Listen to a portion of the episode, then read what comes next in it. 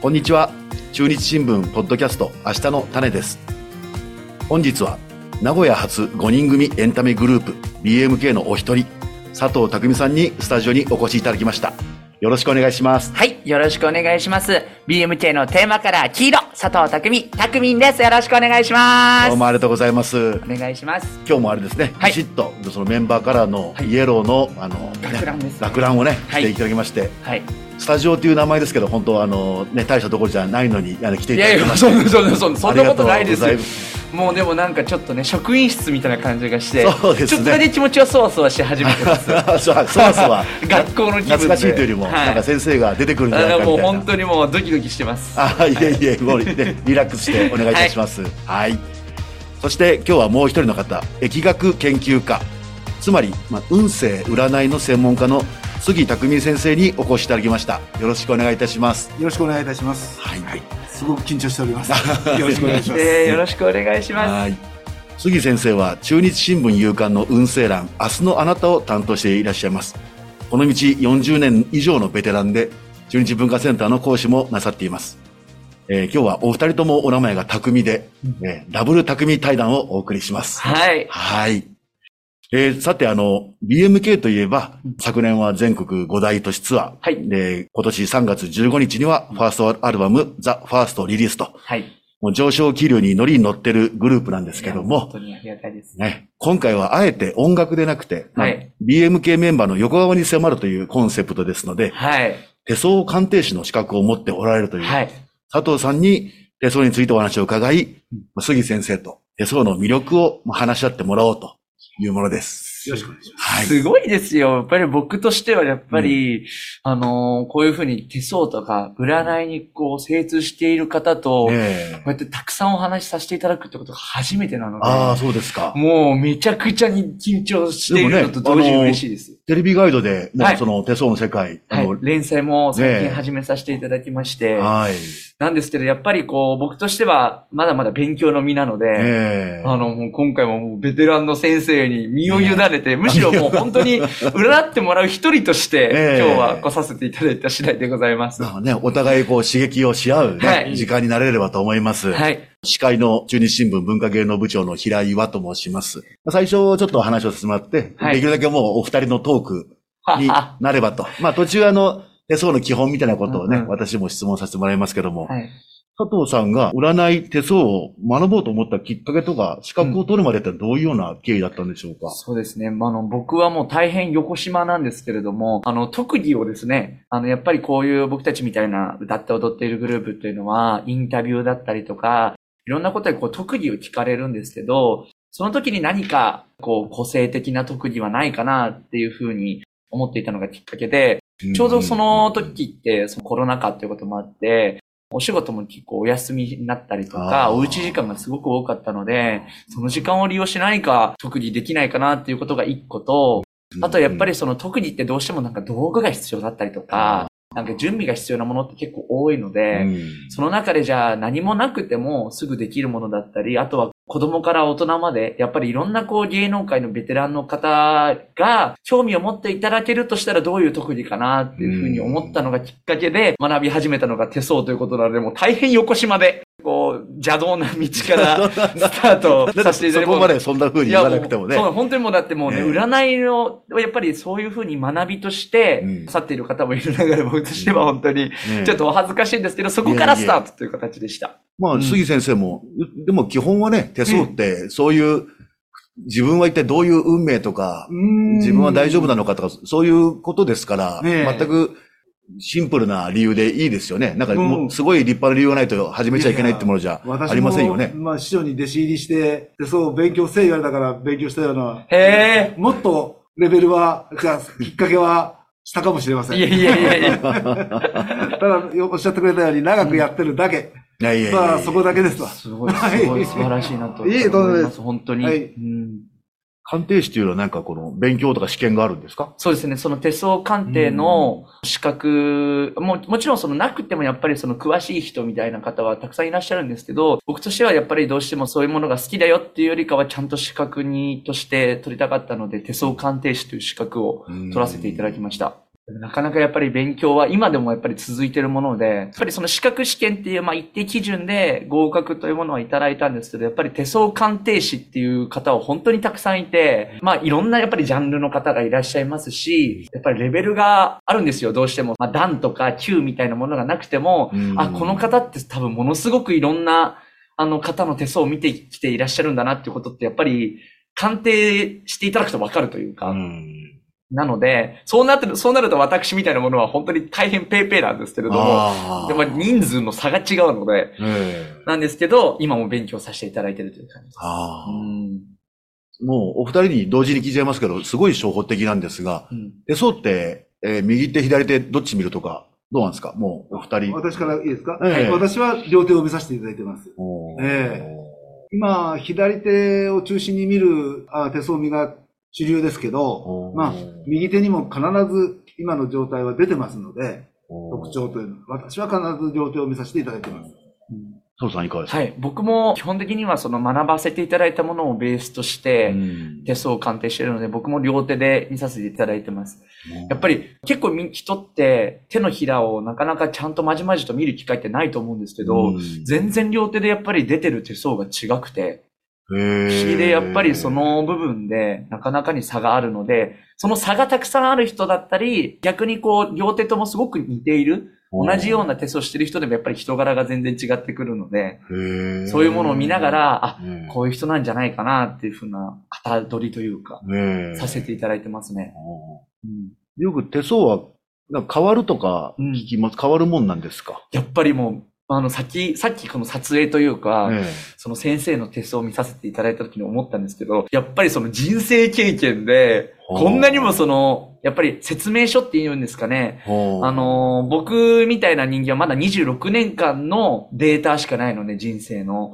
なので、やっぱりまだまだ未開拓な部分みたいなのがたくさんあるんですけど、うんやっぱり先生は本当にもう、いろんなことを経験なさっているから、ええ。そういうデータがやっぱりすごく出てるなというふうに思いました。はあそういうものなんですか、専門的なことを言っちゃうと、感情線からの上の部分うん。にが、やっぱり年齢を増すごとに線が多くなってきます。ああ感情線、このこの小指から出てて、真横に流れて真横に流れる一番上です太い、ねあえ。ええ。だから、運命線なんか言いますと、やっぱり下から年齢が若い順から年齢を越していくことを表してきますので、やはり感情線から上がしっかりしてくると、まあ、私みたいな、もう60過ぎの人間には、一応頑張ってる人間には、この感情線の上の部分が相当はっきり出てきます。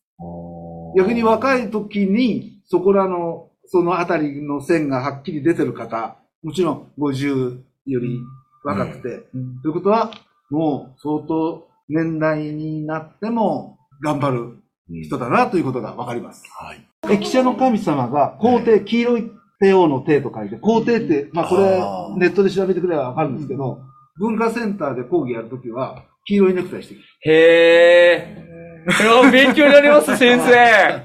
うわ、なんか俺、嬉しい、マジで一緒、今日黄色いのはグループの中で自分の色なんでしょ？そうなんです。僕ええ、だから今びっくりししたんですよ。え、あ、そうだ。で、あ、もう液車の色なんです。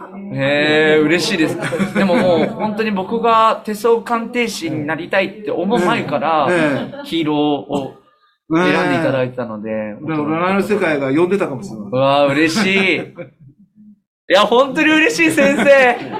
僕、やっぱりなんか、まだまだ学びの途中なので、もうなんか、そういう先生みたいな方って、なかなかどういう風にしていくのかってまだ分からなかったので、勉強させていただきいやそうですですよ、本当に。ねえこ先生、ありがとうございます。すごい運命的な感じがしますよね。黄色。うんえでもこれがもともとその僕が事務所に入らせていただいて、このグループで活動するってなってから決まった色なので、あの、占いをこういう風に特技にしていこうっていうよりも前から、ええ。この黄色という色を、ええ。あの、選んでいただいてたので、運命的なちょっと、何かね、導かれたものを感じますよね。はい。ええ。そうですか。じゃあ、あの、早速ちょっとね、今お話ありましたけど、さっき、撮影用にお互いの手相をまず軽く見ていただきましたけど、うん改めて、実際にお互いにうん手相を見て、鑑定といいますかね、お話をしていただこうと思います。うん。はい。先にじゃあ、杉先生から佐藤さんのはい手相を見ていたまあだくと。緊張するなやっぱり、私のセリフです。日頃からやっぱり人の手を見ることはなかなかあっても、ええ自分のこう手のひらを、それは同じですよ。やっぱりそうですよね、ええ見ていただくことがなかなかないので、あなんかこう、やっぱりそう自分で、あ、学んだ中の知識の中から自分でこう見るのと、やっぱり人に見ていただくのは全然違う。あー、なるほどね。ね結構見てて、佐藤さんどうですか？どうでしょう ?1000 人で1回ぐらいあるかな、あれ？どっかで見た手相だと。あ、あります、あります。で、それがちょっと佐藤さんが思ってることと違うかもしれないけど、よく考えてみると自分にとって同じ手相、びっくりすることがある。あれ？これ、どっかで見た手相だなと思いながら、よく よく考えたら、あ、俺の手相じゃないかと思っちゃって、うんそういう時は自分の性格そのまま見とると、100%と言うと大げさですけど、うん。もう見てもらう人が偉い感心してくれた。うんすごいですね、つって。うん。僕の性格そのものですよ。まあ、答えがここにありますからなんて自分の手を指す時がありますけどうん、ね。やっていくと絶対そういうことに遭遇すると思います。かりました。もう、まずは、まずは1000人見るところからスタートしていきたいと思います。すいません、読めなはいと言いま。した。それでは、拝見させていただきま。す。まず佐藤さんの一番の特徴、もう生命線の強さ。うんそれと、これはやっぱり芸能界に向いてるなぁと思うのは、この感情線の、ちょっと人とは違う、二股が一つになる。表現が悪いな。普通一つが走ってるのが二股に分かれてくる二重感情線はよくあるんですが、うん最初から二つに分かれたのが一つになっていく感情線だ。これは非常に珍しい。うんだからもう感受性がすごく豊かだということはもう芸能という世界に最高にまず適しているということと、もう一つは26という若さでも太陽線がきっちり刻まれている。まあ太陽線というのは任期、名前等なんかをはっきり表すところなんですが、非常にこの年で出てるということはありがたいことだと思います。うんもう体力は本当すごい。この生命線の凄さは、うん。もう、膨らみもね。ねえ、金星球って言うんですけど、親指の下の膨らみのところ、うんこの弾力、もう僕なんか年取ってくるとこれがへっこんだままになるもんで、だから65にしてはまだ頑張ってるんだけど、この26の若さのこの手の感覚には全然及ばない形ですね。で、ここですね。で、先ほど最初に言われたように、やっぱり26だから、まだ、まだ、それでもこの太陽線が出てるということは自信持っていいと思います。嬉しい。ええあとどの辺が、え結婚線は、あの、ファンの人はもしかしたら、出いや、聞かなくてもいいとか、これは見方による逆にんですけど聞いてほしいとか、いろいろあるかもしれませんけども。これがね、普通、結婚線右と左があって、まあ僕の見方からすると、これは26とおっしゃいましたよね。うんはい20代はよりも30になって、33歳の頃じゃないかなと思えてしょうがないんです。結婚線っていうのはこの小指の、ええちょっとするちょっとしたですね。ええでね、これの見方がね、うん僕は左右がね、結婚年齢を考えとるもんで、この左右がちょうど重なるところがあるんですよ。うんうん。そうすると、まあ、ここから考えると34ぐらいの年じゃないかなと思ってるんですけど、なるほど。もっと彼女いるんですか？いや、いないです ね。ちょっと、ちょっと、先急にさりげ生なく、あれですね。先生やめてくださいよ踏み込んだ質問が突然来ましたね。なんか別の記事になっちゃう、先生、それは。踏み込んだ発言というと、もう、僕後で見られると僕はちょっと恥ずかしいんだけど、まあ、その時に。ええとりあえずファンの方、8年ぐらいは安心ということですかね。そうですね。34結婚としてはってことですよね。でね、今これを言うと、正直言って女性には多少いるかいないかわかんないんだけど、うん俗に言う影響線はあんまり出てないから、うんうん仕事一筋のうん。今んとこうん。感じは受けます。間違いないですね。ええうんうん。結構、だから、恋愛系の線がすごい育っている方っていうのはやっぱりたくさんいて、それこそ感情線の部分だったりとかでも、あ、この方って多分、そもそも恋愛をすることが結構好きだなっていう方とかもやっぱりいらっしゃるんですけど、僕に関してはあんまりそういう部分は、それは金星体を指してる？あ、あの、感情線。感情線で、ああう、んここの、このがはっきりしてくると、そういう傾向は強いからね。そうですね、もうフェロモンみたいな。感じになりますよね。えそう、だから、でも、小さいでもそんなに僕は。え出てないね。ううん。だけどこの二重感情線同じこと言うけど、やっぱりあなたの最高の武器だと思う。ありがとうございます。え役者も最近はちょっとやらせていただいてもう感情表現がもう素晴らしいあー歌だから。嬉しい、ええありがとうございます。いやいやいやいやあもうではそう今度はここで逆にはい。佐藤さんが杉先生の僕に手相を。言えることは何もないんですけどいえいえいえいね。え。恥ずあれねかしいな。、申し遅れましたけど、このポッドキャストに、あの、お二人の手相の写真も、あの、でも撮影して画面があると思いますのでう、ん今聞いてらっしゃる方は、実際の写真を見ながら、この会話を聞いていただければと思います。はい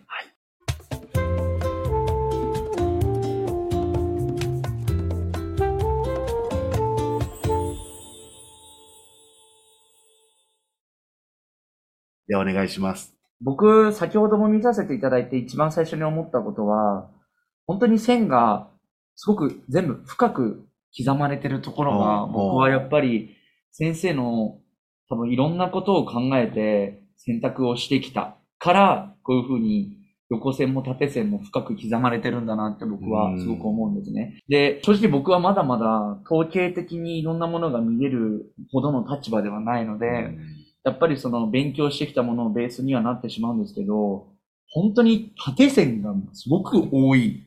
縦線。この横線と縦線っていうものが、先ほどもあの先生に説明していただいたものではあるんですけど、やっぱりあの横線っていうのは基本的に特に三大、三大の横線は基本的な方には全員あるんですけど、知能線とか、あの、感情線とかはい生命線みたいなものはやっぱり存在するんですけど、やっぱり縦線というのはそんなに、やっぱりある人とない人ですごく差が大きいんです、ね。縦線ってのは運命線とかのことですか？そうです。運命線もそうですけど、さ先ほど先生が言ってた、その指の根元というのか、ところに、あの、ある縦線がやっぱりたくさん、すごいある。で、僕、僕としてはやっぱり右手と左手で運命線が、出来方が違うところがすごく面白いなというふうに思います。あの、左手の運命線はもうまっすぐにしっかりあるんですね。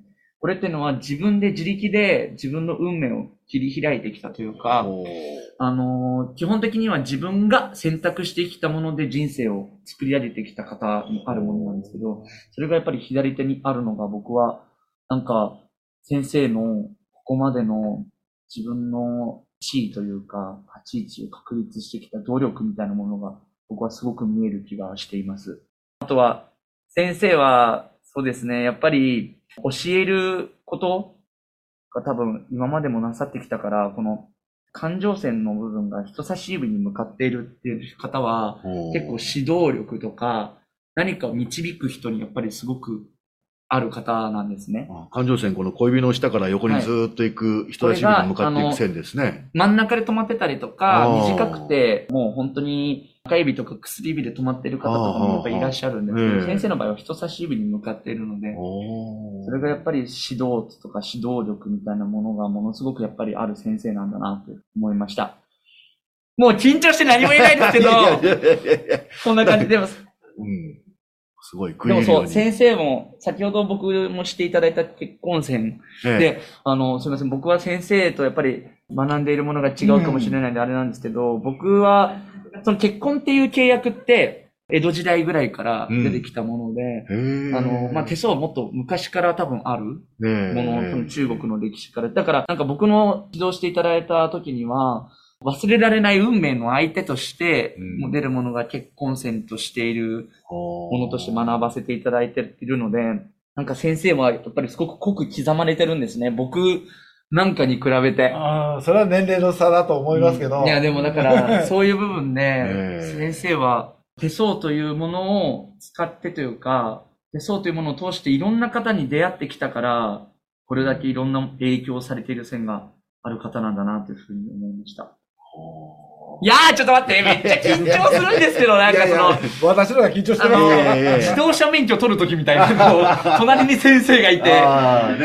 の、駐車するときの気持ち確かにしてますね。ええまあ、杉先生がまるで教官のようなね。ええでもなんかやっぱり、やっぱり僕とはやっぱり語彙力の差が違いますよ。あーいやいやいや先生はちょっと緊張しちゃっですかあた。の、杉先生もね、見られる側で佐藤さんからこういうふうに。びっくりした。え、いい勉強になりました。あえあえ確かに、あのー、人差し指に向かってる。でね、人差し指に向かってるという点では、甲状腺とも、あのーうんうん頑張ろう頑張ろうという甲状腺ねえそれがもうしっかりしたから、この商売本当に今やる気満々になってると思う。だあおーなるほどね恥ずかしい。そうなんですよ。ええから、やっぱりその意志、気持ちってのが手相にどんどんこう出ていくもんなんですか？でもやっぱり、ね。先生の僕は最初にその鑑定していただいて、うん。素敵だなっていうふうに思ったところっていうのは、やっぱりこの占い業界、僕が何回か占い業界を語らせていただくことはあれなんですけど、やっぱりとってもエンタメに消化させている方っていうのがたくさんいて、うん。なんかじっくりと人を当てるみたいな。なんはいかあなたってこういう人ですね、軸みたいなことをする占いの方ってやっぱりたくさんいて、うん。で、やっぱりそういうものってやっぱり目立つし、ええ。なんか面白いなって興味を持ってもらいがちなんですけど、やっぱり僕もこうやって初めて占いを学ばせていただいて感じるのって、その人自身がどういうことを見てほしいのか、どういうふうにかたどっているのかってことを、本当にこの優しくこう、しっかりと丁寧にかたどることっていうのがやっぱり僕は占いにとって一番大事なことなんだなって思ってるので先生ってやっぱり深いこと詮索しないんですよね、占いに関して、その人物というかその人となりをご本人に。えそこがやっぱり、あ、先生、なんて素敵なんだって思って、ねちょっと僕もええ思い直しました、自分の占いというえあれですか。手を見ながら心も見るみたいな感じなんですかね。だから、やっぱりこの、開けてほしくない扉ってやっぱりたくさんああ、それぞれ逆あ逆、そうですね。そう、あんまあり、るんですけど、ええなるほど、なるほど。そこをガチャッと開けてどうですよねっていうふうに言わないところ言わないか、言わないね。そうなるほど。そこがやっぱり先生のうん素敵なところだなと んでもない。と。ええ本当に。うん今日、佐藤さんからこう、事前のリクエストもございまして、うん。杉先生は疫学研究家で人相以外も生命判断ですとか、家の相、家相ですとか、うん。それと人相もうん見られるということで、うん。杉先生から佐藤さんのこう人相を見ていただいて、お話を願えれば。えよろしいですか、先生。ええおでこですか？マスクはいいですかマスクも外してマスク、外していただけたら、はいありがとうございあます。ええ。っえと、まず、眉の、眉頭と言っていいのかな、うんはいここの上が、二層の上では、こういうという言葉を使います。交わる友。うん要するに人間関係をすごく大事にする。触っていいかな？はい大丈夫ここです。ここが見ていただけど、ポコッと膨れてるでしょ？ああ、そうですね。ええこの、ここが膨れてる方が、いいか悪いか人間関係をすごく大切にします。で、逆にこちらが膨れてる方は、の方がいいかもしれませんが、お金に縁になるか。眉尻が、眉尻の方を福道って呼びます。ああ。で、お金儲けできるかどうかということは、まだ26だから、若いんだから、鼻の小鼻が張ってるかどうか。うん26でこの小鼻はいいです。で女性が今、このほうれい線。うんあ女性はもうおお化粧やなんかでほうれい線を取りたがるんですあ、が、取りたいですよね。取りたいですが、男でも取りたい、これはもう、お金を得る象徴なんです。あもう美を取るか、お金を取るか。だから、僕はまあ、あの、講義で、リーソーの講義なんかでも、女性なんかが、先生、ほうれい線は取らなきゃダメですとか言うけど、いやいや、これはお金を得るための一つだから、絶対残しておいた方が僕はいいと思うんだけどって、あ。よく、もう生徒さんに、女は絶対嫌ですとか言って言われます。ええそれと、眉ですね。えまあ、私もちょっと美容師がお客さんですから、うん。そんなゲジゲジ眉で私の店出てかれたらお客がこんくなると言われるので。眉毛を整えられちゃうんですが、はっきり言って、眉もお金を、教養を表すところですのであ、、あんまりハサミなんかを入れない方がいいと。へー言われております。えそうなんですか。だけど、という私も入れてますから。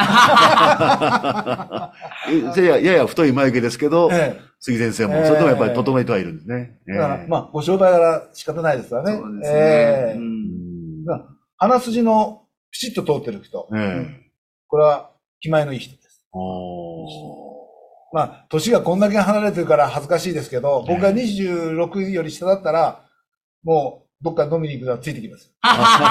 気分よく怒ってくれる人。ええまあ、これ60過ぎがね、26歳の、おごってくださいなんて言えないからいけないけど、もう、若い子は、もう、後輩なんかは、どんどんついてきやそう、よく、え連れて行っちゃいますね。金払いはいい男です。まあ、うん人付き合いも、おあの、お好きな方ですか？そうですすね。僕なんかはもう、悩みがあるって言ったらもうすぐ聞きに行っちゃうというか、ああ。後輩とかのことはうん。ええこれは鼻筋とここの眉の眉頭眉眉頭。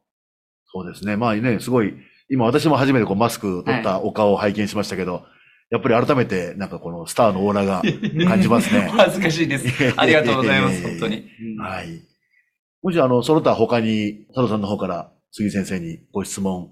はい。えいいですか？人相とかって、やっぱりその手相とかもそうですけど、何かこう関連しているなっていうふうなことってあったりとかしますか？やはり、今言った、あの、佐藤さんの場合で言うと、小鼻が張ってる、鼻周りがしっかりしてるということは、この生命線に現れてるんじゃないかなと思う。ああ、やっぱりここは体力を表します。うん。ええ。だから、もう少ししてくると、やっぱり人相の上はおでこより上が若い時、うんこの辺が中年時。だからここがやっぱり老年ですからえ、目目の周りが中うん中年。ええでだからも口周りう、が、下がもう老年期にああ、なるほど。へえどうしても、まだまだその今言った法令なんか発達してませんけど、こっちの方がすごくスッキリしてるので、おおでこの方が。おでこの方が。ええだからもう今、世間に出るにはいいチャンスだと思いますよ。若いうちから非常に出てけれるという。うんうん意外に今の若い子、まあ男性はこういうかもしれないけど、耳を見ます。耳。耳を見ますと、ここに自覚というのがあるんですけど、耳の内耳側。の内側の、はい。そうですね耳の外と穴の間ってことですね。ここがね、ええあの、今はすごく男性、昔は男性がここがはっきりして自己主張をするとこなんですけど、佐藤さんの場合は意外に自己主張は控えてるタイプ。だから女性なんかはここがぴょこんと出てる人が結構ありますよ。ちょっとラジオじゃ説明しにくいんですけど、えええそういう意味では、自分をアピールするまでもなく人気がある太陽線であり、自分から俺が俺がというタイプではない気がするんですけどね。こういう世界において、僕がわかんないですけど、いいのか悪いのか、うん。どうなんかななんていう、ちょっと気がしました。でもやっぱりむしろ、だからこそその手相っていう特技を、ん。やっぱり持たなきゃなっていうふうに思ったことは多分ありますね。やっぱり今の自分をやっぱりちょっと変えたいというか、うん。自分がさらにこう、興味を持ってもらえるために、うん。どうなるかってことを考えたいう末の手相鑑定だったので、ええ。多分そういうところはある気がします。うん。まあ、5人でね、行動してますから、そのはい。協調性って意味では、そんなにこう、自分だけ自己アピールっていうのはしない方が、ね、いやいいでしょうやしっぱ、り難しいですよね。難しい。わかんないけど 難しい。いいまとめ役というか、うん。あの、調整役になってるんじゃないかな。リ やだ。ーリーダー、リーダーではない。リーダーではないんですけど、彼がうまいこと調整役をやってるんじゃないのかなと恥ずかしい。恥ずかしいあーありがとうございます。全身で恥ずかしがってますね、本当に。いや、でもそうですね。やっぱり、なかなかにね、ええやっぱりこう、グループで活動するってなると、うん。裏を書いて、逆に個性派っぽく見せなくちゃいけない時もあったりとか、バランスを取るたはめに。い、はい。周りがそういうふうに個性を出していかないぞっていう時は自分が個性を出していかないといけないし、うん逆に今だったら自分は一番出る、出れるぞってぐいぐいいけるメンバーがいる場合は、ちょっと引かなきゃいけないし、みたいな。ああ、なるほど。あそうんの呼ところは吸ですね。うんなかなか考えていかなきゃなと思ってました。え文字通り調整役じゃないあ、いや、本当に。えいやいやいや。恥ずかしいですけど。いや今まで史上一番パーソナルな部分をええ聞いていただいてるかもしれません。ああ、今ファンなるほど。の方にも。ええええええ。危なかったかな。いやいや、もう、ありがたいです。ありがとうございます。本当に。いや、すごくそれはだからね、意義深いファンの方もじゃあ今喜んでくいや、ださってるかもそうですね。しれませんね。うん。ありがとうございます。ええありがとうございます。あとはその、まあ、ちょうどこの今3月の収録なんで、はい。新しいこう季節を迎える時期、まあ、うん新生活という4月からね、迎える方も多いと思うんですけど、うんだからこういう時期にいい手相、注意した方がいい手相って言いますかね。手相にか、まあ限らないことかもしれませんけど、なんかこの時期ならではの何かアドバイスみたいなものってありますかね？この時期ということではないんですけど、ええ手相には健康線っていうのがあるんですが、小指の感情線の下に出るんですが、一般的な方でも見やすいのは、部長の質問の答えにならないかもしれませんけど、は肌の色肌の色。が、やっぱりちょっと悪い時は気をつけてほしい。ちょっとこういう時期、この年だからいけないですけど、3月終わり、4月、歓迎会、送別会、その他いろいろ飲み会があると思いますけど、うんうんうんうん。飲みすぎたりしたら、肌の色が赤みが増します。さらにひどくなると、まあ我々の年代になると赤い斑点が出てきます。もうその時はもうアルコール等なんかは一切控えるぐらいな感じで、でもうん、健康線がね、一般的な人は、まずまあ手相を勉強してない人は見れないと思うから、でも肌の色なんかはすぐ見れますので、そうですね。ええ。ええ。赤みを増してると、あ、で、まして、昨日宴会があったとか、ねひどい時には斑点なんかもし出てたら、もううん。2、3日酒は絶対抜くように、あはは。これ、アドバイスになるかならないかわかりませんが、ええ。ええなるほど、その線だけじゃなくてええ、手全体を見てってことですね。ええ。ええ。でなるほど。ちょっと長期的に見ると健康の見方としては、爪を1週間に、まあ、日曜日なら月曜日でも何曜日でもいいですから、切る日を決めるようにですね。そうすると、時によって伸び方が違います。体調が悪い時は伸びが早いです。あ、早いんですか。へえ。だからよく伸びてるなと思った時なんかは、ちょっと自分の生活が疲れてるかどうか考えてみるのも一つの。思い当たる節がすごくありました。あ そうですかはい。え私、えとても今、失礼ながら今、爪がとてもすぐ伸びちゃうので、へえ。うん思い当たる節がありました。あ、なるほど。一般の方でも、あの、テストを勉強してない方でも、それは健康、わかりやすい自分の健康診ですね断として、ええ。やられたらいかがかなと思います。はい。あええあ本当に手相ってのは線だけじゃない、もうトータルに 見れるものなんですね。はい。よろしいかな。ええありがとうございます。もうなんか、あっという間に時間が過ぎてしまいまして。本当ですね。ねえうんまだまだいくらでもね、お話できそうですけども、そろそろまとめの時間に入りまして、はい。最後にお一言、感想をそれぞれお話しいただければと。まあ今日の話も含め、手相のことも含めて、聞いてる方へのメッセージもでも結構ですし、はい。そうですね。じゃあ私から、こうやって先生のような手相をやっぱりずっと学んでいらっしゃる、こういう先輩というか、先生にお会いできたことが、まあ僕はとても嬉しくて、やっぱり僕はどうしてもそのまだまだ学びの身なので、まだまだ知らない手相の、やっぱり深いところがあるなというふうに一度実感させていただいたものと、あとやっぱりどうしても僕みたいな、こう、お仕事してると、エンタメっぽく、やっぱり紹介しがちになってしまうので、やっぱりりそうじゃなくて対人なんだなってことを改めて実感させていただいたというか、えやっぱりその人を思って、えうん。手相ってやっぱり見なきゃいけないなっていうふうに、うんもう一度ちょっと兜の緒を締めるじゃないですけど、はい気が引き締まる思いでした。ええはい。まあ今後じゃあですね、もちろんこの芸能の道も極めると同時に手相の方もどんどん研究を深めていただきたいと思いますね。はい。はい。杉先生。いや、正直見て手相を自分が見てもらうなんていうのは、何年ぶりかの経験でしたので、ああ、はあ、はあ。ええしましたあのね、単純にな言葉ですが、すごい勉強になりました。ああ。僕と違う見方をされるところが一部あったので、あ、ほうほうこういう見方をされるんか。まあ一つは結婚線の見方もそうですし、ええあ、なるほど。で、あの、感情線の見方も私とちょっと違ってたので、えええあ勉強になりました。い本当に勉強になりました。いやいや、ええ怖いよあいやいやいやいやりがとうございます、本当に。ええ楽しかったです。ありがとうございああ、ます。ありがとうございます。はい。あっという間に時間がついてしまいましたけども、はい。今日は本当に、あの、私もね、非常に聞いてて勉強になりましたので、今後とも、はい。お二人のそれぞれの活躍を願っておりますので、きっと手相もね、どんどんいい手相に変わっていくと思いますので、はい。今後も期待しております。ありがとうございます。本日はどうもありがとうございました。ありがとうございました。